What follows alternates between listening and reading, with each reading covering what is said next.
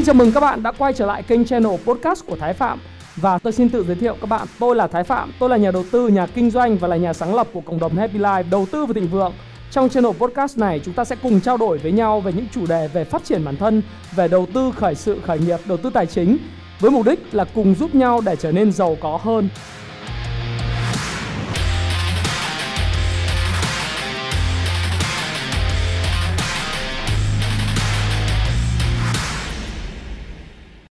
Thì ờ, ngày hôm nay với cái câu hỏi rằng là thị trường bất động sản của chúng ta sẽ như thế nào sau khi mà cái đại dịch uh, nó xảy ra và có khả năng sẽ dẫn tới một cuộc suy thoái hay là cái khủng hoảng kinh tế thì thị trường bất động sản của chúng ta sẽ như nào? Bởi vì đây là một trong những câu hỏi rất là nhiều những độc giả của tôi, những người khán giả cũng như là những người fan của tôi hỏi cho tôi rằng anh có thể làm một cái video về chủ đề này và khi mà tôi làm một cái poll trên ờ, mạng xã hội và trên cộng đồng thì đã có hơn 1.500 like và ủng hộ tôi để làm cái chủ đề này. Bởi vì các bạn rất là quan tâm về cái câu chuyện là bất động sản của năm 2020 sẽ làm sao và chúng ta cần phải làm gì đối với thị trường bất động sản trong cái khủng hoảng kinh tế mà tôi gọi là tôi có nghĩ rằng xác suất về khủng hoảng kinh tế là rất là cao như thế này.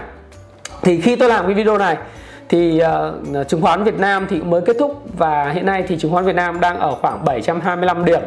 Và mức giảm và mức bán dòng của thị trường nước ngoài uh, của của nước ngoài đối với lại uh, cái thị trường chứng khoán nó đã diễn ra vào khoảng 28 phiên giao dịch liên tiếp. Và đây là một cái xu hướng không còn là một hiện tượng nữa của nước ngoài. Vậy thì bất động sản sẽ ra sao sau cái vụ mà chứng khoán sụt giảm? Và tôi sẽ có những chủ kiến cá nhân như thế nào. Đây là một cái video hoàn toàn xuất phát từ chủ kiến cá nhân của tôi đánh giá với thị trường để mang lại một cái góc nhìn hoàn toàn mới. Đối với lại các bạn đặc biệt là những người đang tìm hiểu đầu tư bất động sản đang nắm giữ bất động sản hay là à, những cái người mà quan tâm tò mò về tình hình kinh tế vĩ mô chứ tôi thực sự là không có bất cứ một cái lợi ích liên quan nào đến cái câu chuyện là về cái bất động sản mà đây là một cái giải đáp thắc mắc mang tính chất học thuật tôi phải nói ngay từ đầu với các bạn là như vậy. Bởi vì sao? Bởi vì tôi đã sống sót qua cái thời khủng hoảng kinh tế năm 2008 và sau đó là một cái cuộc uh, suy thoái kinh tế nhẹ mà tôi nghĩ là cũng không nhẹ lắm đâu. Nhưng mà thực sự là đối với Việt Nam thì trong giai đoạn 2011 2012 là cái giai đoạn mà bất động sản rất là khó khăn và lạm phát nó tăng vọt lên chữ hai con số và gần 20% và cái lãi suất ngân hàng lên đến hơn 20%, có thời điểm lên 20%.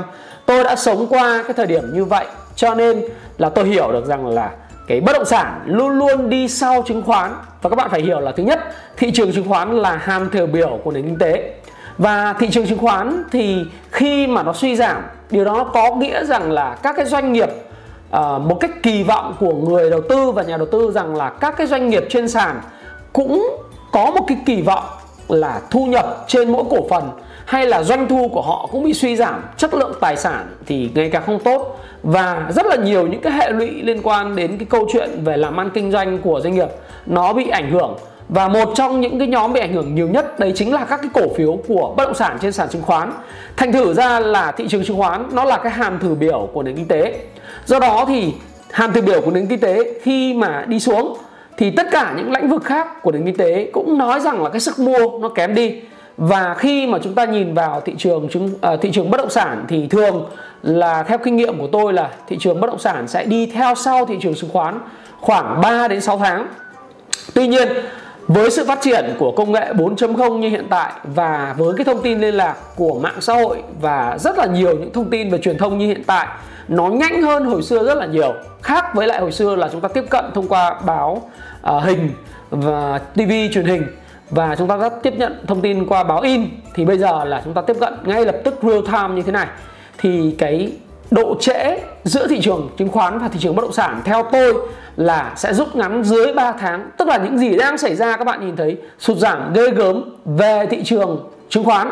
Hiện tại thì nó cũng sẽ diễn ra đối với thị trường bất động sản. Và điều đấy gần như chắc chắn bởi vì cái thời kỳ công nghệ 4.0 là những cái thời kỳ mà thông tin đi rất nhanh và người ta có thể hiểu. Thì bây giờ tất cả những người nào đang sở hữu uh, bất động sản này những người đang sở hữu bất động sản cho thuê bất động sản du lịch uh, sở hữu bất động sản bán lẻ hay là những cái loại hình bất động sản khu công nghiệp hay là các cái miếng đất nền thì người ta bắt đầu người ta manh nha người ta hiểu được cái quy luật kinh tế đó thì người ta bắt đầu người ta bán ra rồi. Thì đó là lý do tại sao mà hồi xưa thì nó có độ trễ là khoảng 6 tháng thì bây giờ độ trễ của nó đó là khoảng tầm 3 tháng. Và các bạn biết rằng là uh, trong nền kinh tế thì có ba cái bình thông nhau. À, một cái bình thông nhau gồm có ba ba cái cái cái bình tức là một cái bình thông nhau đấy là gồm ba cái thành phần. Một đó là ngân hàng. Hai là chứng khoán. Ba là bất động sản. Thực ra thì giữa chứng khoán và ngân hàng thì hiện nay thì nó gần gần gần như là cái khoảng mà tài trợ tiền cho thị trường chứng khoán của ngân hàng là đã bớt đi rất là nhiều. Và các cái công ty chứng khoán hiện nay cũng có một cái ngân quỹ ờ, đầu tư lớn để mà dành cho margin. Thì có thể là cái vai trò ngân hàng đối với chứng khoán nó không có liên kết nhiều nhưng đối với thị trường bất động sản thì cái mối liên thông giữa thị trường bất động sản và thị trường ngân hàng à, và ngân hàng là rất là lớn thành thử ra là khi đánh giá thị trường bất động sản thì chúng ta cũng sẽ thấy là cái chất lượng có thể thời gian tới khi mà bất động sản suy giảm. Và bất động sản là một trong những cái tài sản đảm bảo thế chấp ở tại ngân hàng thì cái chất lượng về tài sản cũng như nợ xấu ngân hàng có thể là sẽ gia tăng. Thì đây là một vài những cái mà lý do tại sao tôi lại làm cái video về cái chủ đề này. Tất nhiên chủ đề này thì nó sẽ không thể là khái quát và sơ bộ như thế để mà có thể làm một cái video với các bạn. Thì uh, đầu tiên là tôi nói với các bạn về vấn đề là tại sao lại như vậy và tại sao nó lại có cái mối liên thông như thế đối với lại cái thị trường chứng khoán và thị trường bất động sản. Và thứ hai nữa là thị trường chứng khoán luôn luôn đi trước, thị trường bất động sản khoảng 3 đến 6 tháng. Nhưng mà như tôi đã nói, thì đến thời điểm này nó sẽ đi trước khoảng tầm 3 tháng. Và các bạn biết lý do tại sao không? Tại vì là chúng ta cần phải hiểu được một điều. Đấy là đối với lại thị trường chứng khoán thì là nó có thị trường mà mua bán rất là nhanh trong ngày giao dịch có khớp lệnh, có biển mà có có bảng giá và có người mua, người bán rất là nhanh, rất là tấp đập còn cái thị trường bất động sản thì cái vấn đề của nó đó là cái thanh khoản nó kém hơn. Và để giao dịch được một cái bất động sản thì người ta cần phải có rất là nhiều những thủ tục về pháp lý và cần môi giới chấp nối với công ty môi giới.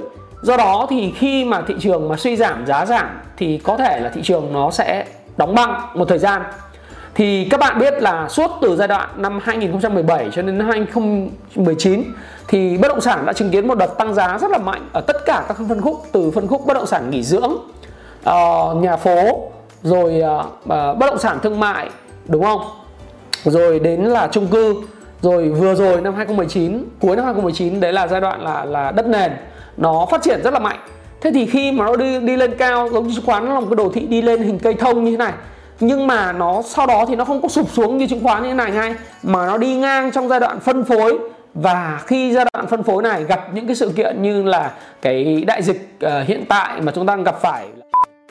Thì khả năng thời gian tới là tất cả nó sẽ tạo ra một cái hiệu ứng bán tháo đi xuống. Đấy thì thì đó là điều mà chúng ta sẽ nhìn thấy tại thị trường bất động sản. Và chúng ta hãy nhìn vào cái cái báo cáo hiện tại. Ha, tôi đọc cho các bạn một báo cáo hiện tại về tồn kho bất động sản đang leo thang.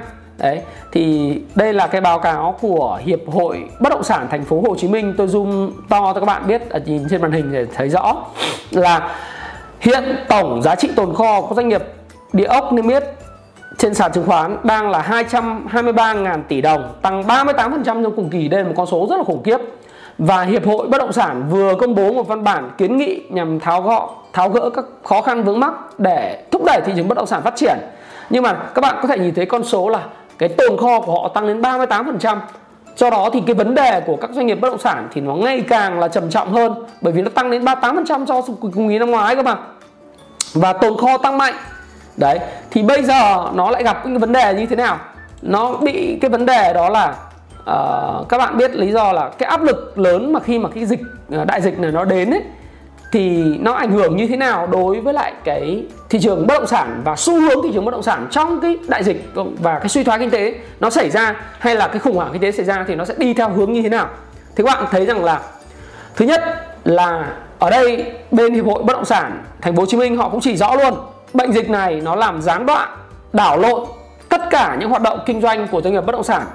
Thí dụ như là công tác tiếp thị, quảng bá sản phẩm và bán hàng đều là những khâu quan trọng trong cái dây chuyền để mà bán hàng của các doanh nghiệp địa ốc. Nhưng mà họ cũng không bán được hàng bởi vì sao? Các bạn không thể tụ tập làm event cho khách hàng. Khách hàng người ta cũng sợ cô Covid đúng không? Người ta cũng sợ là người ta không đến à, các buổi mở bán tham quan và theo chính quyền thì chính quyền không cho tụ tập những cái event mà 300 500 người hay một ngàn người đến mở bán các dự án bất động sản nữa. Đấy, thì thì chính vì cái việc này dẫn đến là cái chi phí quảng bá tiếp thị có thể bị cắt giảm xuống. Và đồng thời là khi không có quảng bá tiếp thị không có ra mắt được các dự án mới thì các doanh thu của các doanh nghiệp bất động sản nó cũng không có. Đấy là cái áp lực đè nặng lên thị trường bất động sản. Mà các bạn biết thị trường bất động sản giá đang rất là cao như thế này. Và đây là một cái rủi ro đối với lại một cái hệ thống uh, tôi nghĩ rằng là hệ thống xã hội và an sinh xã hội. Bởi vì sao? Bất động sản cao giá nó là một trong những cái nguyên nhân gây ra bất ổn xã hội cái này không phải là tôi nói, chủ quan mà đây là nghiên cứu của rất là nhiều người. Bởi vì nó sẽ làm cho những cái người có thu nhập thấp ấy, họ không biết bao giờ làm bao nhiêu năm, mấy chục năm mà có thể là mua được nhà. Do đó thì rất cần những cái những cái sự kiện như vậy để làm cho bất động sản nó điều chỉnh về đúng giá trị thật của nó, là giá trị sử dụng. Đấy, chứ không phải là cái giá trị đầu cơ như hiện tại, để làm sao cho bất động sản có thể nằm trong tầm với. Thí dụ như người ta có thể mua nền nhà, người ta có thể xây cất người ta có thể mua được căn hộ chung cư bằng cái việc người ta trả góp khi mà nhà nước ưu đãi với những cái cái cái cái uh, gọi là lãi suất hợp lý để người ta có thể ở đúng không chứ không phải là bất động sản các bạn cứ phát triển những cái dự án bất động sản mà cao giá phân khúc cao cấp hay là những cái đất nền mà giá thổi trên trời. Tôi nói thí dụ như các bạn biết không? Đó là cái khu vực ở quận 9 bất động sản trong vòng có 2 năm đất nền tăng giá gấp 4 lần. Rồi khu vực ở Long Hưng ở Đồng Nai bất động sản tăng lên gấp 4 lần chỉ trong vòng có 1 năm 2 năm. Đấy từ lúc mà 6 triệu đồng một mét bây giờ 24 triệu đồng một mét vuông. Rồi Long An cũng vậy nhưng khu vực à, ở, nhà bè. Trước đây nhà bè thì ở khu vực Phú Xuân ở dưới quận 7 ấy nhà bè. Tôi đi cái thời điểm mà mà hỏi cách đây có 3 năm thôi thì giá bất động sản nó chỉ có khoảng độ tầm 9 triệu 11 triệu một mét vuông. Bây giờ tất cả đều được hét lên là bốn mươi mấy triệu mét vuông. Khu vực trung tâm huyện Nhà Bè của thành phố Hồ Chí Minh là quất lên tới gần 60 triệu mét vuông. Có những lúc có những thời điểm 60 triệu mét vuông. Bây giờ nó rơi khoảng 40 triệu mét vuông. Nhưng mà các bạn nhìn thấy đồng không mông quạnh, Hạ tầng chả có gì. Toàn bộ đồn thổi hết. Thì vấn đề ở đây là gì? Đó là sự ảo về cái giá trị của bất động sản Hay là cái giá cả của bất động sản nó ăn theo cái hạ tầng nhưng mà thực tế ra nó được đồn thổi và bông thổi lên rất cao bởi bởi những cái người mà đang thực sự là uh, là là cầm cân nảy mực trong cái quá trình là điều tiết cái thị trường. Nó cũng giống như chứng khoán nó cũng có những cái đội lái để bơm thổi bất động sản lên. Thì đối với lại một cái sự kiện xảy ra như thế này thì khi mà có hoạt động tiếp thị là nó bị ảnh hưởng thì tất cả các dự án không ra được hàng. Nó sẽ làm cho có quá trình bán hàng chậm lại và tồn kho nó vẫn tiếp tục tăng cao như thế này, thì nó sẽ gây cái áp lực giảm giá. Và điều đó là điều mà chúng ta mong muốn, những người dân mong muốn.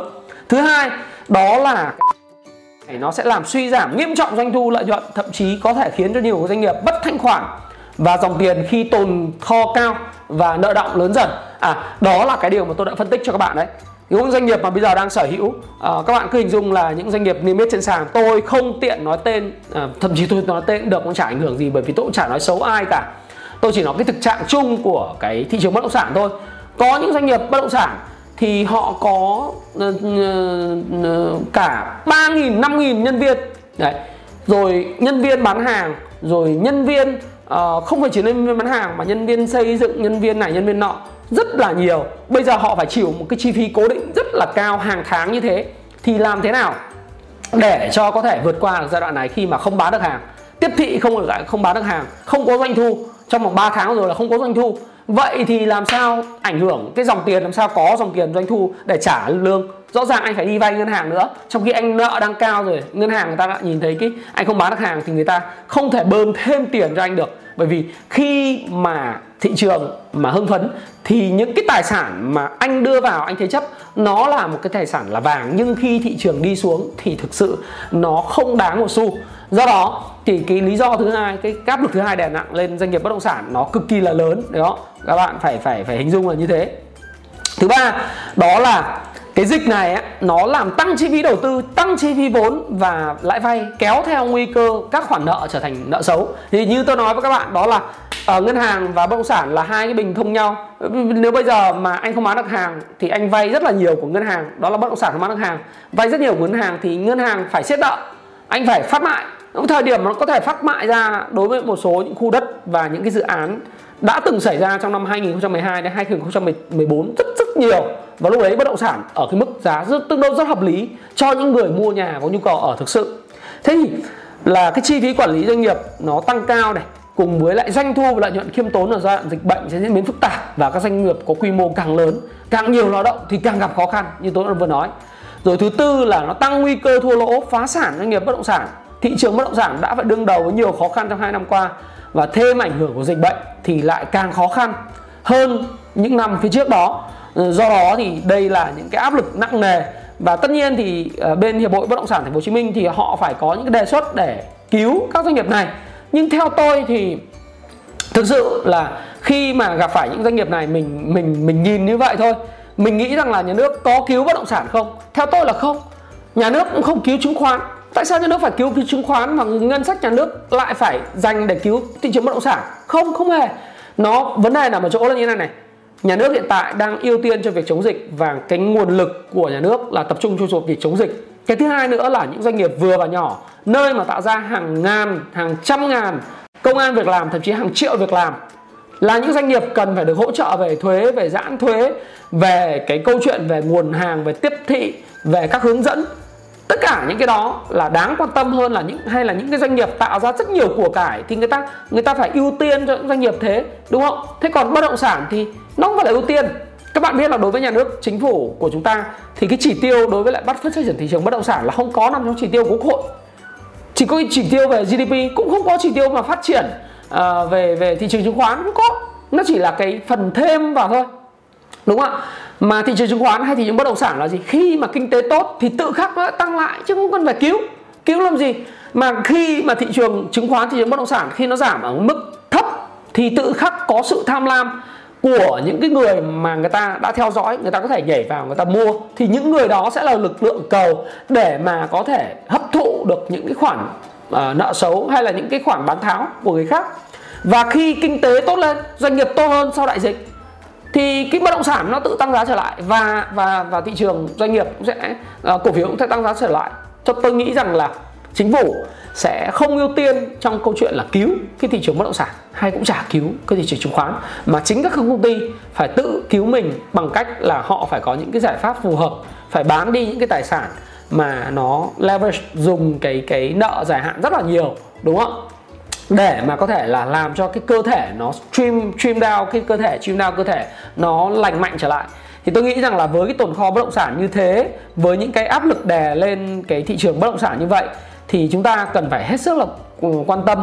Và đối với thị trường bất động sản thì các bạn biết là nó có nó có rất là nhiều các loại hình. Trong đó thì có loại hình bất động sản nghỉ dưỡng này, bán lẻ này. Chắc chắn là bị ảnh hưởng cực kỳ lớn, đúng không? Bởi vì bây giờ bất động sản bán lẻ là không có người đi gần như không có người đi uh, thuê thêm các mặt bằng bán lẻ bởi vì không có ai đi uh, mua sắm nhiều trong cái đại dịch mà đại dịch không biết kéo dài đến khi nào. Các bạn phải nên nhớ rằng là nước Mỹ hiện tại đã ra chính sách thời chiến và họ nói là không loại trừ. Ngày hôm qua ông Bill Ackman là một trong những người sáng lập của một quỹ phòng hộ rất lớn của Mỹ cũng nói là bây giờ chỉ có cách là phong tỏa toàn nước Mỹ trong vòng 30 ngày.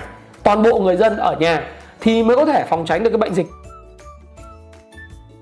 và do đó thì cái cách mà mà uh, Mỹ đang làm và ông Donald Trump cũng nói rằng là bất động sản à, quên quên à, xin lỗi các bạn đó là cái dịch này nó có thể kéo dài tới cái tháng 8 năm 2020 và nếu kéo dài tháng 8 2020 thì du lịch không có đúng không? Bán lẻ ngành nó chết như vậy bất động sản du lịch và bán lẻ sẽ chứng kiến một sự suy giảm gọi là thê thảm. Và du lịch thì các bạn biết là ngành hàng không bị ảnh hưởng rồi đúng không? Và không phải tự dưng du khách quốc tế nó sẽ quay trở lại Việt Nam trong thời gian rất ngắn. Không thể, bởi chúng ta đã đóng cửa bầu trời với lại châu Âu ờ, đóng cửa với các cái cái cái đất nước như là có dịch khác để chúng ta kiểm soát được dịch bệnh tại thành, tại tại Hồ Chí Minh và Hà Nội và các ừ, Việt Nam nói chung. Thì khi chúng ta đóng cửa như vậy thì cái du lịch nó sẽ là cái ngành tiên phong chịu thiệt hại. Và bất động sản du lịch và bất động sản bán lẻ sẽ là người thiệt hại đầu tiên giá sẽ giảm xuống. Cái thứ hai nữa là cái bất động sản, theo Savio có nói rằng bất động sản văn phòng và khu công nghiệp cũng sẽ giảm. Bởi vì ngày hôm nay thì cái di chuyển nó ít quá và người ta phải ở nhà, do đó thì nhu cầu để mở thêm văn phòng mới và thuê thêm bất động sản khu công nghiệp mới cũng không có cao nữa. Bởi vì chuỗi cung toàn cầu bị đứt gãy. Vấn đề này các bạn có thể nói rằng nó không phải là vấn đề ngắn hạn. Tôi nói thật với các bạn, vấn đề có thể kéo dài 2 năm. Và khi nó kéo dài 2 năm thì khá là nhiều doanh nghiệp mà nay vay nợ nhiều sẽ bị ảnh hưởng còn cái bất động sản nhà ở và chung cư ấy, thì nó cũng sẽ bị ảnh hưởng bởi vì cái luồng tiền của dân. Người ta các bạn cứ hình dung là có một cái bài báo rất hay mà New York Times có đăng tải uh, ngày hôm nay đó là nói về cái vòng xoáy của việc là cỗ máy kinh tế, nó nó, cái video này thì tôi cũng đã có làm cho các bạn dựa trên video của Ray Dalio, đó là nền kinh tế hoạt động như thế nào rồi. Tức là chi tiêu của người này là thu nhập của người khác. Do đó thì khi mà tất cả xã hội ngưng hoạt động, ngưng chi tiêu, ngưng sản xuất thì sẽ dẫn đến ảnh hưởng đến tất cả những cái ngành nghề khác nhau. Và cái cỗ máy nền kinh tế vốn là một bánh xe chạy không ngừng nghỉ. Và khi mà xuất hiện thì bánh xe này buộc phải phải phải chậm lại. Và chính cái cái cái này nó làm cho cái bệnh dịch này, nó làm cho bánh xe chậm lại. Thì tất cả những cái người hiện nay trước đây là người mua đất nền này, mua chung cư và mua các cái dự án bất động sản, họ có luồng tiền tự do, luồng tiền hàng tháng từ hoạt động kinh doanh của họ, kinh doanh nhà hàng, quán bar, karaoke, khách sạn, rồi à, các trung tâm giải trí hoặc cho thuê nhà, cho thuê văn phòng. Họ tự dưng họ mất. Họ không không không có cái luồng tiền chắc chắn hàng tháng nữa. Do đó thì họ sẽ hạn chế đầu tư họ hạn chế mua và ít người mua hơn thì sẽ làm cho và nhiều nguồn cung. Đấy cung thì nhiều người mua thì ít thì giá cả buộc phải giảm xuống. Và thị trường bất động sản sẽ đi đúng như thị trường chứng khoán. Thị trường chứng khoán bây giờ đang giảm như thế nào thì thị trường bất động sản trong 3 và 6 tháng tới thậm chí là sớm hơn. Ừ, cũng sẽ giảm như thế. Bây giờ những người khôn ngoan là những người mà có cái cái thị có có cái đất đất đai hoặc là có cái bất động sản mà hiện nay đang vay nợ nhiều là phải biết bắt đầu off, offload tức là biết giải phóng những cái mảnh bất động sản để mà làm cho cái trạng thái vay nợ của mình nó được giảm xuống. Tôi có một người sư phụ tôi ở Mỹ có ông ông đã từng rất là thất bại trong thị trường bất động sản năm 1989 1990 ông có một lời khuyên như này với tôi và tôi thấy rằng là nó là một điều tôi muốn khuyên lại các bạn đó là khi mà thị trường xấu thì sẽ không có người mua ở bất cứ giá nào. Và đừng bao giờ phụng phịu và sử dụng các đòn bẩy ở cái mức rất là cao. Bởi vì khi bạn phụng phịu, bạn sử dụng đòn bẩy mức rất cao thì bạn đã chính thức đào mồ chôn cho doanh nghiệp của bạn. Và đại đa phần các doanh nghiệp bất động sản, niêm yết trên sàn chứng khoán Việt Nam hiện tại thì đều có mức gọi là nợ rất là cao, nợ dài hạn và cá biệt thì có một số các doanh nghiệp ở các phân khu, phân khúc như là đất nền này và chung cư. Đấy, rồi phát triển dự án, họ nợ ờ, ở vay ngàn tỷ, thậm chí là vay chục ngàn tỷ để mà đầu tư. Và trong cái nợ đó, không những là nợ ngân hàng, mà còn có thêm đó là nợ trái phiếu doanh nghiệp. Cái trái phiếu doanh nghiệp thông qua các cái công ty bảo lãnh phát hành là các công ty chứng khoán thí dụ như là Techcombank Security hay là là là những cái cái, cơ MBS Security hay là các cái cái cái đơn vị mà phát hành khác về trái phiếu họ phát hành ra với lãi suất rất là cao và ai là người mua cái trái phiếu này? Đó chính là người dân. Nhưng mà trong điều kiện lý tưởng có nghĩa là doanh nghiệp tiếp tục bán được hàng thì họ sẽ lấy cái dòng tiền này để trả nợ cái mức nợ trái phiếu cho những cái trái chủ là những người dân này hàng tháng à 6 tháng một lần một năm trả hai lần với cái mức cam kết lãi suất là từ 12 cho đến 13%, có những nơi thì là có những cá biệt có những nơi là lên đến 15% một năm. Đấy. Thì cái trái chủ hoàn toàn là bị mất vốn nếu trong trường hợp mà bên cái công ty bất động sản họ không bán được hàng họ phải xu tiền thì cái khủng hoảng nợ về trái phiếu nó mới là cái khủng hoảng nợ nợ lớn nhất.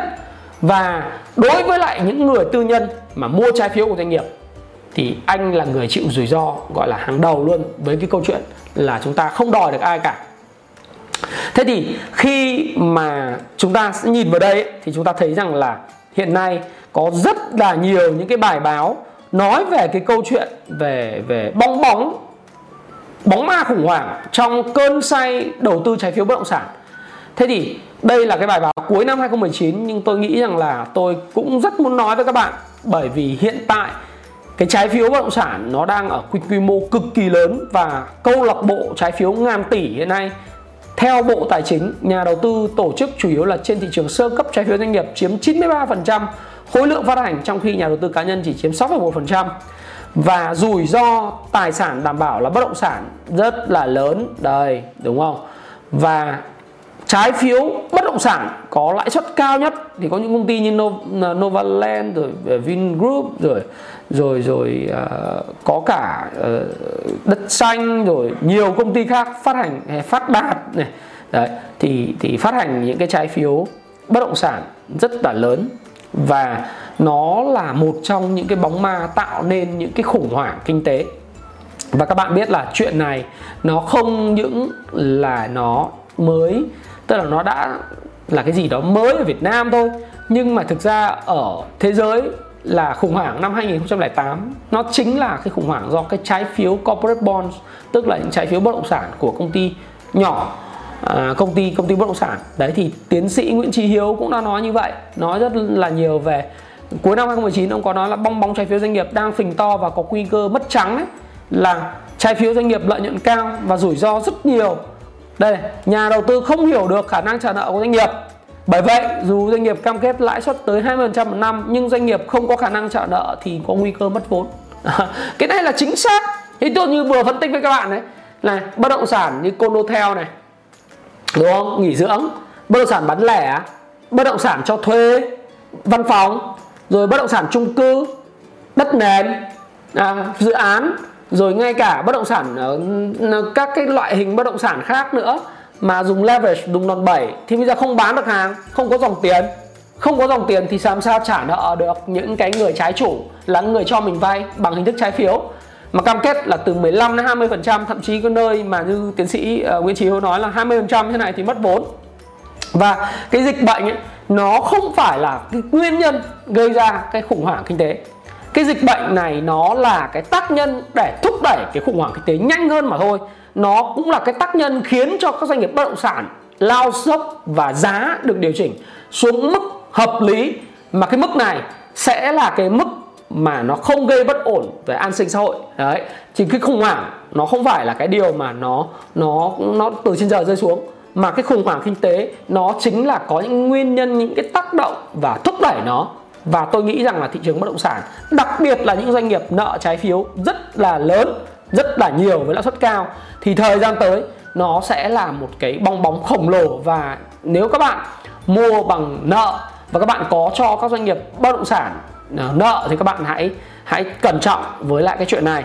Rồi đó cũng là nguyên nhân làm cho các nhà đầu tư Trung Quốc bất động sản ở Trung Quốc nó là một cái bong bóng bởi vì là cái khủng hoảng về bong bóng lớn nhất của Trung Quốc là bong bóng đất bất động sản giống như người ta nó, nó từng nói là không phải thương chiến mà chính thương chiến giữa Mỹ và Trung, mà chính là cái bóng bất động sản, bất động sản mới là điều mà nhà đầu tư bất động sản Trung Quốc lo nhất. Và chính những khủng hoảng về bong bóng, về trái phiếu doanh nghiệp của bất động sản Trung Quốc nó đã được hình thành và nó đã nổ.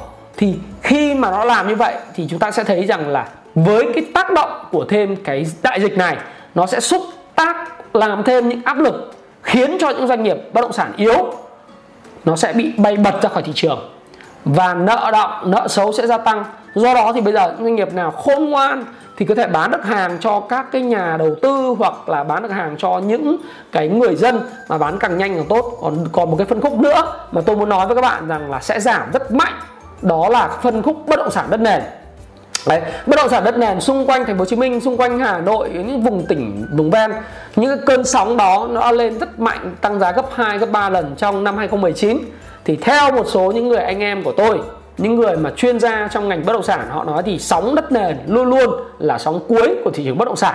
Và các bạn biết rằng là không có gì kiếm tiền rất dễ cả.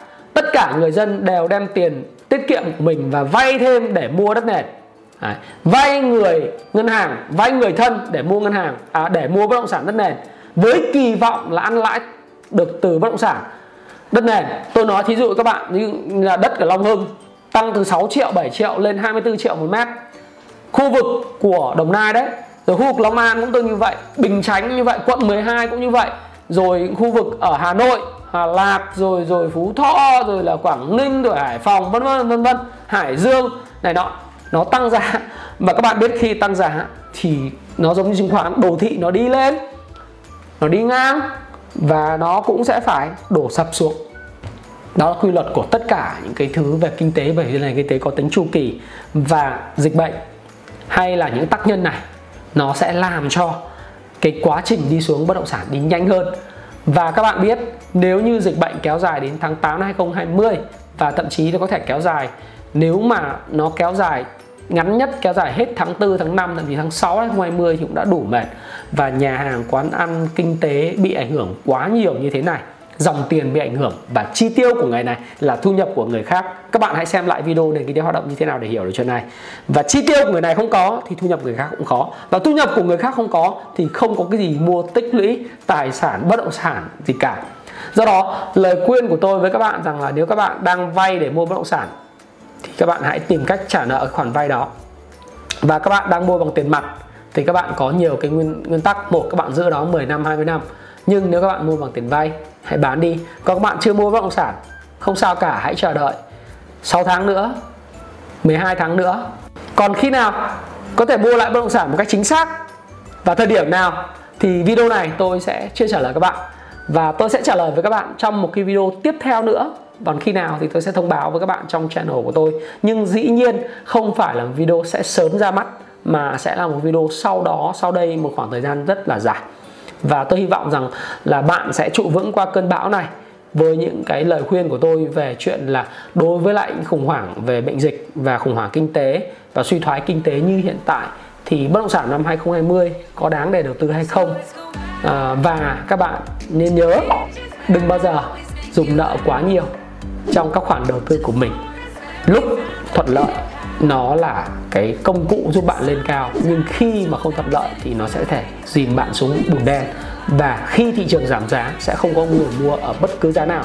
Tôi hy vọng rằng là bạn sẽ thấy cái video này của tôi và những chia sẻ của tôi về thị trường bất động sản là là những chia sẻ hữu ích. Và nếu bạn thấy thích thì hãy chia sẻ video này cho những người mà quan tâm đến cái chủ đề này và hãy cho tôi biết những cái comment, những cái suy nghĩ của bạn về cái video này, về cái chủ đề này như thế nào ở phía dưới. Thích tôi, chia sẻ thêm những thông tin gì nữa. Thì các bạn hãy hãy nói cho tôi biết. Và đừng quên hãy động viên, hãy like, hãy share tôi để tôi có thể có thêm cái động lực để làm thêm những video hữu ích như thế này. Dành cho tất cả các bạn. Và tôi xin chào và xin hẹn gặp lại các bạn trong chủ đề tiếp theo. Xin cảm ơn các bạn rất nhiều. Hãy chia sẻ những thông tin này nếu bạn cảm thấy nó hữu ích với bạn và hẹn gặp lại các bạn trong chia sẻ tiếp theo của tôi nhé.